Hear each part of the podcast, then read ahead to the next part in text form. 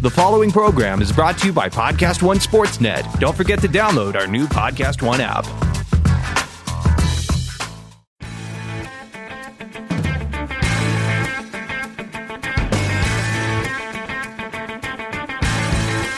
Hello, everyone, and welcome to the A P Top twenty-five College Football Podcast. I'm Ralph Russo, the college football writer with the Associated Press.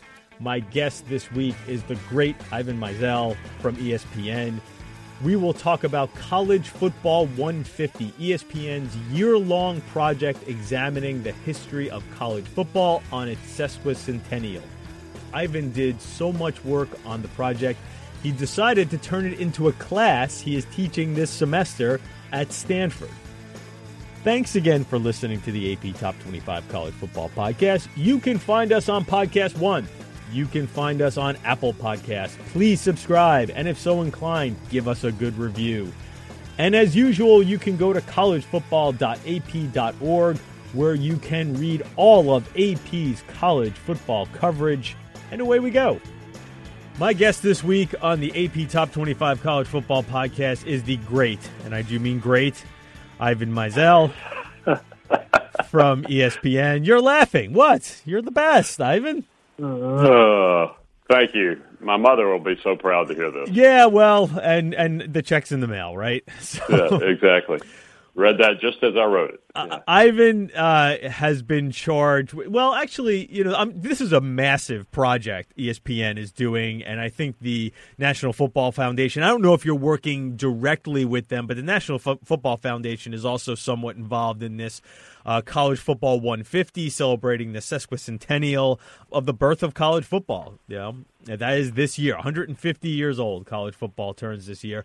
And the beginning of the project was unveiled on January first with a long essay by Ivan, and also the, the I guess it was what the top twenty or thirty championship games of all time. So this top thing, twenty, yeah. yeah, top twenty. So this thing is already rolling. But I'm wondering, where is your workflow in this thing? Because it was announced a while ago. How much has this consumed your life since it was announced back in two thousand seventeen? Well, uh, first of all, Ralph, thanks for having me. This all I've been working on since the beginning of twenty eighteen, and I've been working on it for two years before that. You know, the genesis of it comes back, goes back even before that. There were two of us in the company that saw, that noticed that twenty nineteen was going to be the one hundred fiftieth anniversary several years ago. One was me, and the other was John Dahl, who is the executive producer of uh, thirty for thirty films. And John saw it when he noticed uh, when they were doing a Manning's documentary, and he saw the one hundred on Archie's helmet when he was at Ole Miss, and he mm. looked up what that was, and it was the centennial sticker. John's very good at math, so he figured out that, that twenty nineteen would be the sesquicentennial. And I just had had it in my head because I'm sort of a history geek, and I said something to the powers that be at E S P N five years ago, and they told me to come back three years out, and about three years out is when John and I found one another, and John had already begun setting the table sort of uh, within the company of trying to get something done. And and John is a terrific filmmaker and executive producer, and I'm just the guy that knows a lot of the history. So I'm sort of, that's been my role from the get-go is, is the content. And I'm just sort of there to help however I can with our various filmmakers that we've commissioned, and as well as uh, what we're going to do on E S P N dot com, and we're going to do podcasts as well. It's it's every platform we can think of on E S P N. It sounds amazing. It sounds incredibly intensive.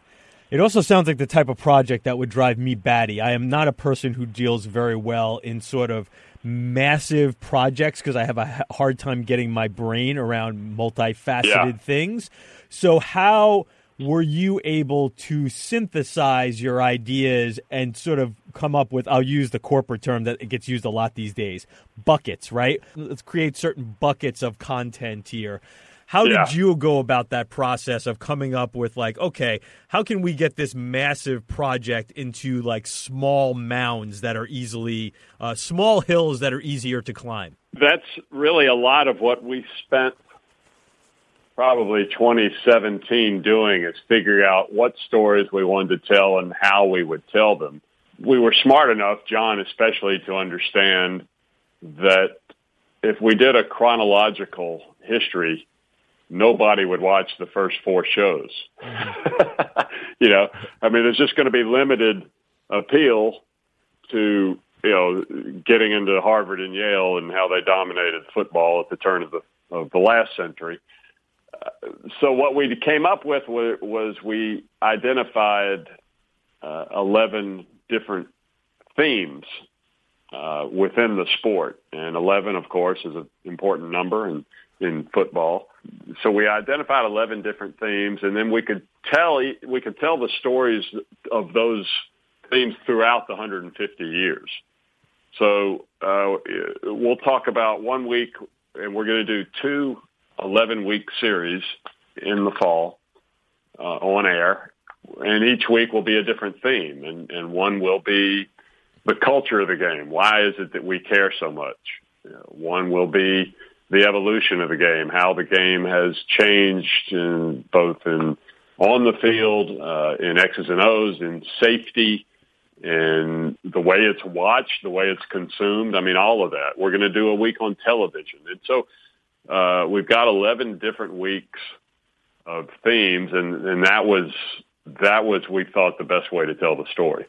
That's so interesting. You talk about the chronological piece, because I think, you know, thirty for thirties are maybe the best thing E S P N does, aside from College Game Day, which is my own personal preference because of what my, my business is. But I think when we look at projects like this, the first thing that jumped into my mind was Ken Burns, right?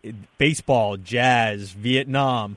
And those yeah. are chronological pieces. Now, as brilliant as those things are, they are for sort of a P B S audience, right? Those are for people who are really into the subject matter and, and probably a little more committed to the idea that I'm going to go into some minutia and detail here at a slower pace. So I'm wondering how much, if any, of the inspiration to the presentation was looked at from some of the Ken Burns stuff, that type of documentary series. Could you take anything from those sort of long-form documentaries that have been played out and done very well?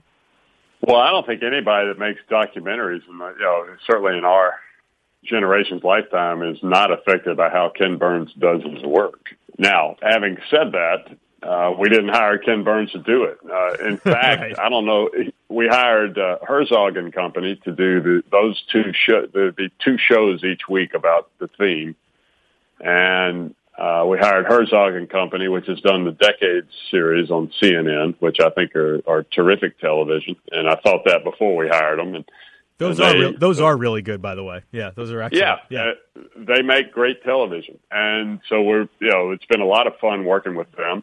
And you know, having said that, about not doing it chronologically, we also hired Fritz Mitchell, who is a terrific filmmaker, uh, Peabody winner, um, to do a history of the S E C that's going to run on the S E C network. And it's a lot more in that sort of Ken Burns, elegiac, beautiful uh, format, and a little more chronological. Mm-hmm.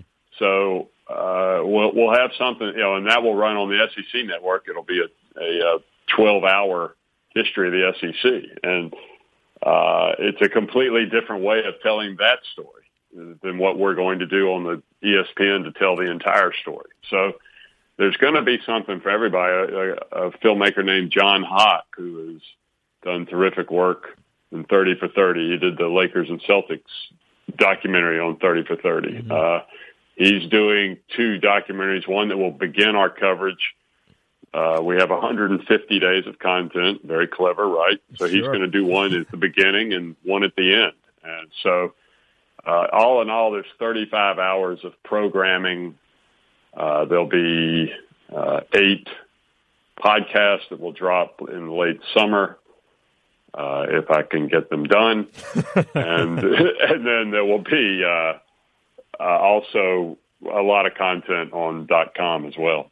What were some of the, um, gosh, I mean, to say what are some of the challenges for a project like this, it, they could seem endless. But for you in particular, and there is stuff that's probably not even done yet, so there are still challenges that lie ahead as you talk about the podcast. But for you in particular, what were maybe the themes or the sections of this that you found most challenging to bring forth? That's a really good question, and, and, and I'm very flattered that you would think we're close to being done. I mean, everything, yeah. You know, I, my working life right now is sort of whack-a-mole. Mm-hmm. Uh, whatever pops up, I you know I deal with that until I can sort of get it to where I can put it down, and then something else comes up. Mm-hmm. Uh, I was sitting here bef- before we started looking at the rough cut of one of the shows. Uh, we're doing a week about recruiting. Mm-hmm. And, and the history of recruiting, and, and the you know the, the great stories, and the, the dark side, and and all of that, and that's a tough story for me because I've never dealt a lot with recruiting. Uh, but you know, I knew people. I kind of had an idea of who to talk to about uh, who could tell the stories. Yeah, I guess that's uh, that. So, that may have been a better way for me to ask it, as far as like what yeah. were the what were the things that you have such a vast knowledge of the sport, and maybe recruiting is a good port, port, point there, where you realize, you know what, this is where my knowledge comes up a little short. These these are the blind spots in my oh, yeah. in my treasure trove of knowledge. I would again, you said recruiting. Any place else? Well, yeah, I mean, I'm the evolution of the game. You know, I'm gonna, I have to uh, school up on the early X's and O's and try and, and have a better idea in my head of how one thing begat another, begat another. You know, how we went from playing in a box the way they did, uh, it, you know, a hundred years ago to playing sideline to sideline the way they do now, how, because you can. You know, one thing, you know, offense and defense, or it's a chess game is, is the cliche. And, you know, defense does something to stop what the offense is doing, and then the offense adjusts. And then the defense adjusts to what the offense adjusted to. And, it, and there's a continuum over the the span of the history of the game. So I, I'm, you know, I've got to bone up on that. I've got to bone up on the evolution of the safety, uh, you know, and the rules and how they changed. And, and I've got books and resources that can tell me. I just don't have it off the top of my head. Here I am thinking that, you know, you covered all those games, so you should be just fine. Yeah, right? Well, yeah, I'll tell you, an early one of the first things we had, uh, one of the young producers at E S P N, uh, one of the first meetings we had, he said, well, I think we need to really focus on the Florida State Miami series of the early nineties. That was, those were terrific. And I'm looking at him, you know, and I'm like annoyed. I said, listen, I said, there's going to be one rule about this project. I said, if I covered it, it is not history. uh, so too late, uh, Ivan. Unfor- too late. Yeah, I know. I know. It's uh, but it, I had to try. Yeah. All those great that grainy footage of wide right and wide left, right? Exactly. Yeah, they were in color, as I recall. Yes, I, I do recall that. Let me ask you this, and then I'm going to take a quick break, and we'll finish up here. But I don't want to put words in your mouth, but I would imagine maybe the most fun parts of this could be players and coaches, because then you're really dealing with personalities. Are you dealing with players and coaches as a particular topic or a theme, or are they sprinkled in? How are you dealing with the personalities of college? Uh, what's the what's the plan for dealing the, with the personalities of college football? Uh, the personalities are what make the, the history come alive, right? I mean, you know, the, the great anecdotes. And by incorporating uh, the idea of themes, you can get to different people in different weeks. Oh, you sure, know, of course. Uh, I think, for instance, we're going to spend a week on integration, and there's some incredible stories about, you know, men who just went through incredible hardships in order to play college football as the country was racked with, you know, the battle for civil rights. And there's just some incredible stories to be told. And, you know, we're going to tell those.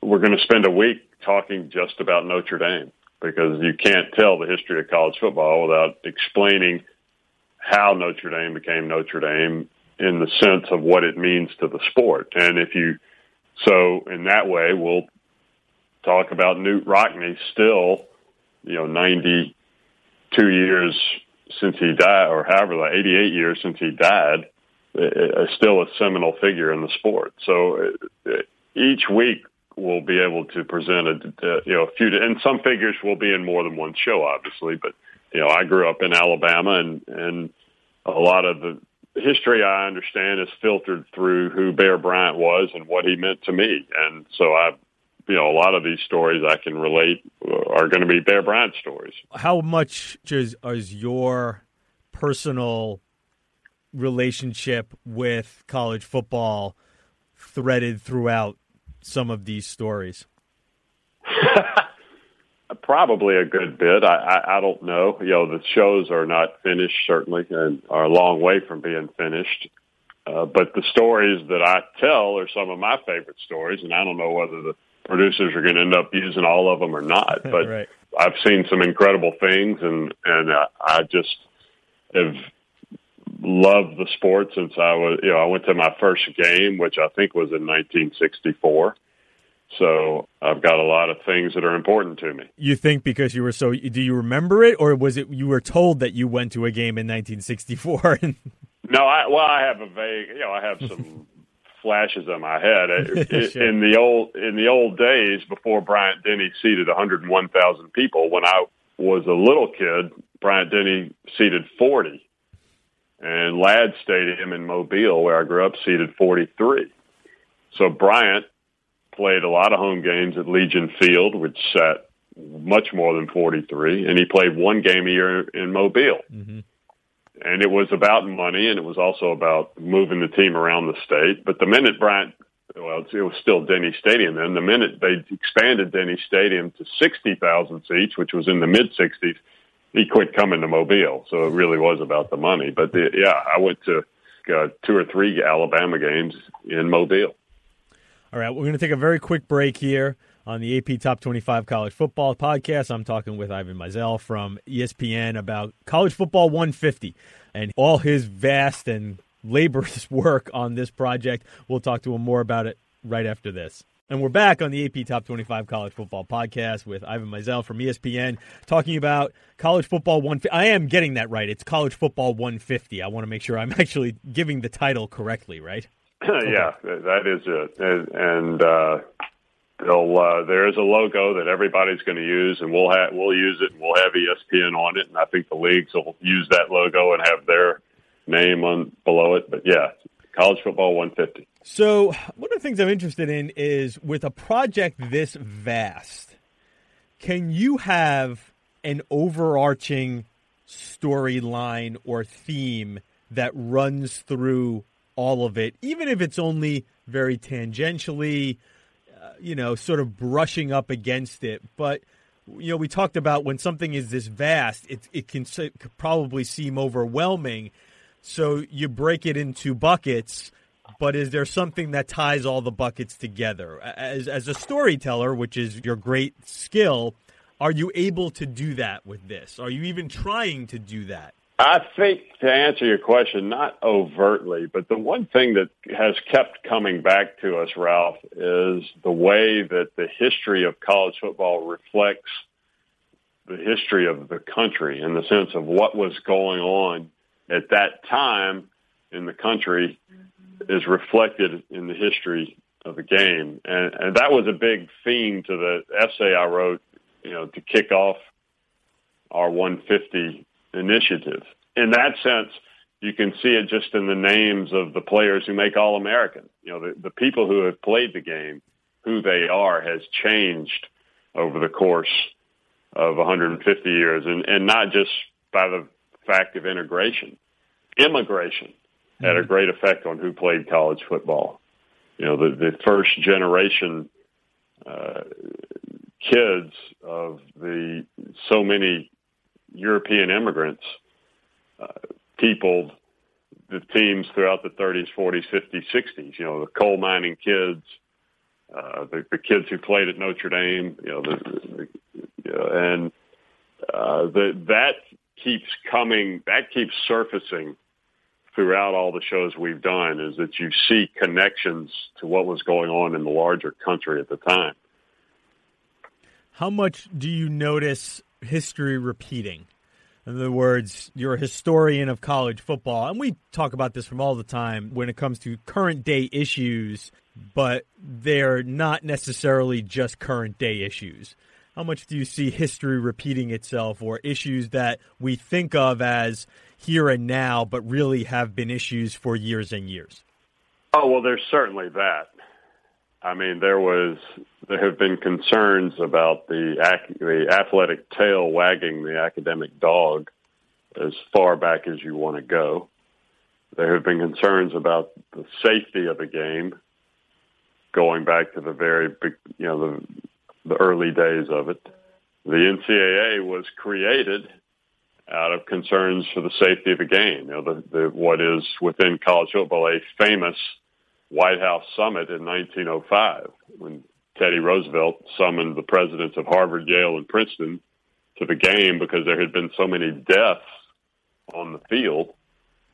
He said, either you clean this up or I'm going to. And out of that meeting, was the N C double A was formed. And what are we talking about now? We're talking about head injuries and is the game safe to play? Uh, so uh, obviously there are a lot of themes that that resonate throughout the one hundred fifty years. Do you have one or two, you know, this is maybe not an, maybe a little bit of an unfair qu- question to hit you with on the spot, because you've, you've probably done so much for this and still have so much to come, but I'll throw it out there anyway. Is there something that's popped up that maybe was a fun story, an interesting tidbit that completely caught you off guard? That was something, again, you have such a, uh, you know, you have such a vast knowledge of the sport, but something that was like, oh, I don't even know if this will make the final cut, but boy, I didn't know about this, and it was fun to learn. Well, yeah, sure. How much time do we have? Uh, you, you know, the, the let, let, let, give me a few of them, because I think this stuff could, in some ways, be as as interesting as anything during. And again, some of it may not make the cutting room floor, but for someone like you, Ivan, who who has been so entrenched in this sport, to have something new come across your desk, I would think is kind of interesting. Well, and a lot of the things, I don't know what is going to make. You know, I'm not making the television. I'm just sort of there to help them get the content right. You know, what I'm making, quote unquote, are the stories I'm writing and the mm-hmm. podcast scripts I'm writing. So the stories that I'm really fond of is, it will be those, you know, that I'll have direct control over. Uh, one podcast and story I'm going to write uh, is about the integration of the Sugar Bowl in nineteen the nineteen fifty-six Sugar Bowl. And Bobby Greer was the player at Pitt who integrated Sugar Bowl. They just put him in the Sugar Bowl Hall of Fame a few days ago. Uh, he's eighty-six years old. And the story of what happened over the month of December, uh, and this is nineteen fifty-five, you know, right when Rosa Parks is refusing to move her seat, you know, weeks after Emmett Till was lynched. And that's when this story blossomed. And if you look at what happened to Bobby Greer in that context, it just opens up into a much wider, much more interesting story. So, you know, I'll tell that. Uh, I'm doing a piece on, on Rockne's funeral. And, you know, Knute Rockne died in a plane crash on March thirty-first, nineteen thirty-one. And it was really sort of the first American celebrity funeral, if you think about it, in the way that we now congregate around our televisions when when somebody important to this country dies, as we did with George H W Bush at the end of last year. Well, really, Rockne was the first one, because radio was then established enough that they could broadcast the funeral to the entire country. And the, the the there was sort of the nexus, when Rockne died, the nexus of the growth of radio and the growth of telephones and telegraphs and, and their part in, in, in spreading news. Uh, and it all kind of came together uh, over the Easter week of nineteen thirty-one, when this seminal figure, not only at Notre Dame, but in, in American culture, died in, and of all things, a plane crash. Mm-hmm. You know, Rockne's plane crash is what created the National Transportation Safety Board. So there's just this whole, you know, really interesting part of a, so many things happening in American history that came out of Rockne's death. So I'll tell that story. All right, one more on along those lines, and I know you kidded around. If if I covered it, it's not history. But have you come across things that you did cover that you still learned something about, that you went back and maybe, you know, went over either your own notes or somebody else's stories and then dug a little deeper and said, wow, I was there, I covered this, but here's an element of this story that I missed, or that was maybe in the background, maybe was ancillary to this story, but boy, it's really interesting. Yeah, sure. No, uh, certainly with, I've gone back uh, and reviewed, and I'm in the process of reviewing the Notre Dame-Miami games of the late eighties. And, you know, the Catholics versus convicts, I covered that game. Uh, but I didn't remember all the tumult of it, and a lot of it was done in a wonderful documentary we did a few years ago, sure. We being E S P N, but uh, just all the how heightened you know, that rivalry was and, and why. I think uh, the rise of Michael Vick at Virginia Tech and uh, and what he meant for African-American quarterbacks. I think you can make a pretty good case that he he was the guy that Uh, that put to rest the idea that, you know, African Americans were not quarterbacks, they were athletes who took snaps. That was a shibboleth that had a hard time being put to rest. And I think Michael Vick did that in that incredible redshirt freshman year he had in nineteen ninety-nine when he took Virginia Tech. Virginia Tech led Florida State in the fourth quarter of that championship game. Mm-hmm. You know, that's how good he was as a redshirt freshman. And I think there was a lot that went on there that uh, was more than just a really talented kid. So, yeah, there's just a, there's a lot been a lot of stories like that.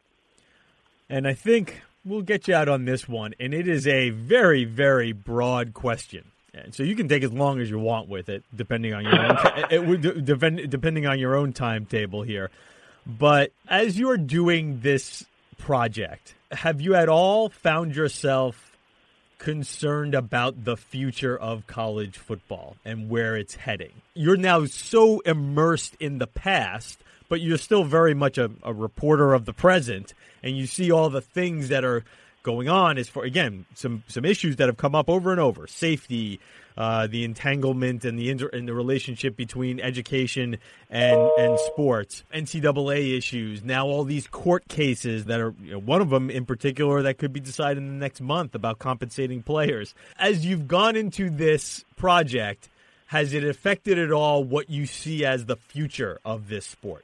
Well, one thing I, I would put it this way, Ralph. One thing I have seen is that, as we were discussing a few minutes ago, a lot of these issues have been issues over the breadth of, of the history of the game.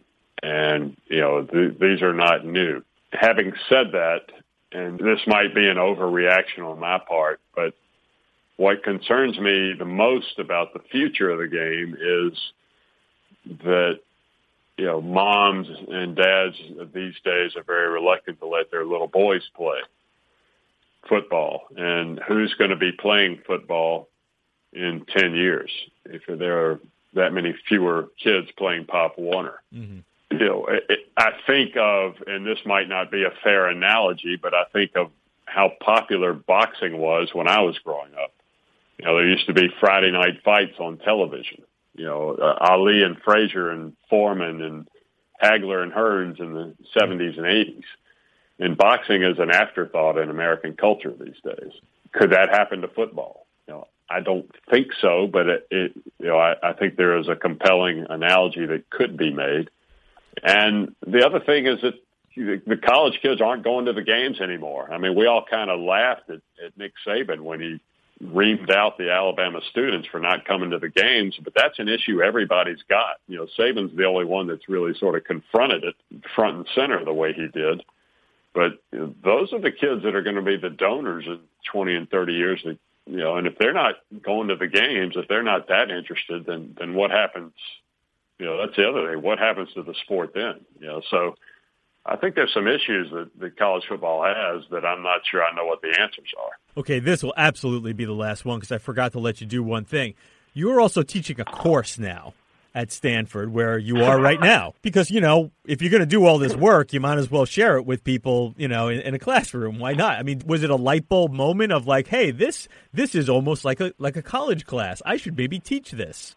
That's exactly what happened. You know, we, once we decided on the idea of, of telling this this history and themes, and we're doing it over eleven weeks. I mean, I, I, I was an undergrad at Stanford, and I thought, well, they have ten-week quarters. So I contacted the continuing studies program at, at Stanford. You know, I'm not teaching the undergraduates, which is a relief, I'm sure, to everyone. and Uh, you know, and I, con- I contacted continuing studies. I said, would y'all be interested in a class on the history of college football? And, and the, because I had the theme, I had a syllabus, you know, we had, what we had developed essentially was a syllabus. So they said, sure. And, uh, so I'm teaching the class on Tuesday nights this winter. And, uh, we've had one class and I was astonished to see several people remain awake for the entire, you know, the entire class. Uh, it's been interesting, and it's sort of, again, made me focus on each topic in a way that I might not have otherwise, as I'm playing whack-a-mole with all the stuff that's going on. You know, I'm like, okay, I've got to discuss this entire class. You know, I've got to be able to discuss this for two hours. You know, I've got a few guest speakers that, you know, friends of ours, mutual friends of ours that are going to come in and to further enlighten and that we can discuss. talk about, but it, it so far it's been fun. Well, that's great. Listen, I, again, this project seems so enormous that I can't even wrap my head around it. It seems like you would be busy twenty-four seven. So I hope I hope you're able to occasionally break away from it and enjoy your family and, and, and your and your wife and, and have a little vacation time. But uh, I'm very much uh, we're all I think everybody who is who's a fan of college football, who works in college football, is really looking forward to E S P N unveiling this. I think, again, big picture type projects like that, or, or maybe what E S P N does best, and knowing that you are sort of the brains behind it, or one of the part, or you are providing some of the brain power behind it, makes me feel yeah. hopeful that it will be awesome. Well, thank you, Ralph, uh, and thanks for having me on. It, it's been a delight to discuss uh, with you. My family has heard all of these, a lot of these stories ad nauseum over many years, so they're just nonplussed that I'm going to, you know, subject America to the rest of them, you know, to all of them. But it's been a lot of fun, and it, it really has been a passion project. And if you can do that and get paid for it, that's hard to beat. I'm curious, what is the finish line for you on this? In other words, when it's finally aired, will you at that point go, ah,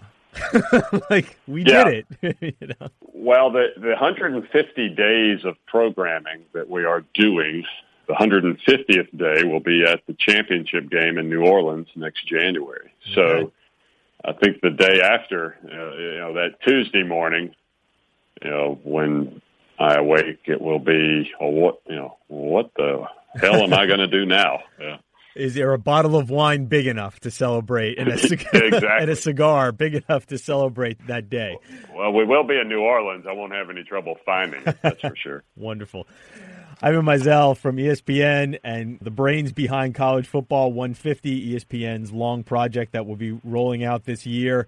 There'll be print, there'll be podcasts, and there will be lots of T V content, and we are all very much looking forward to it. Ivan, hopefully our paths will cross sooner rather than later. Be well, my friend.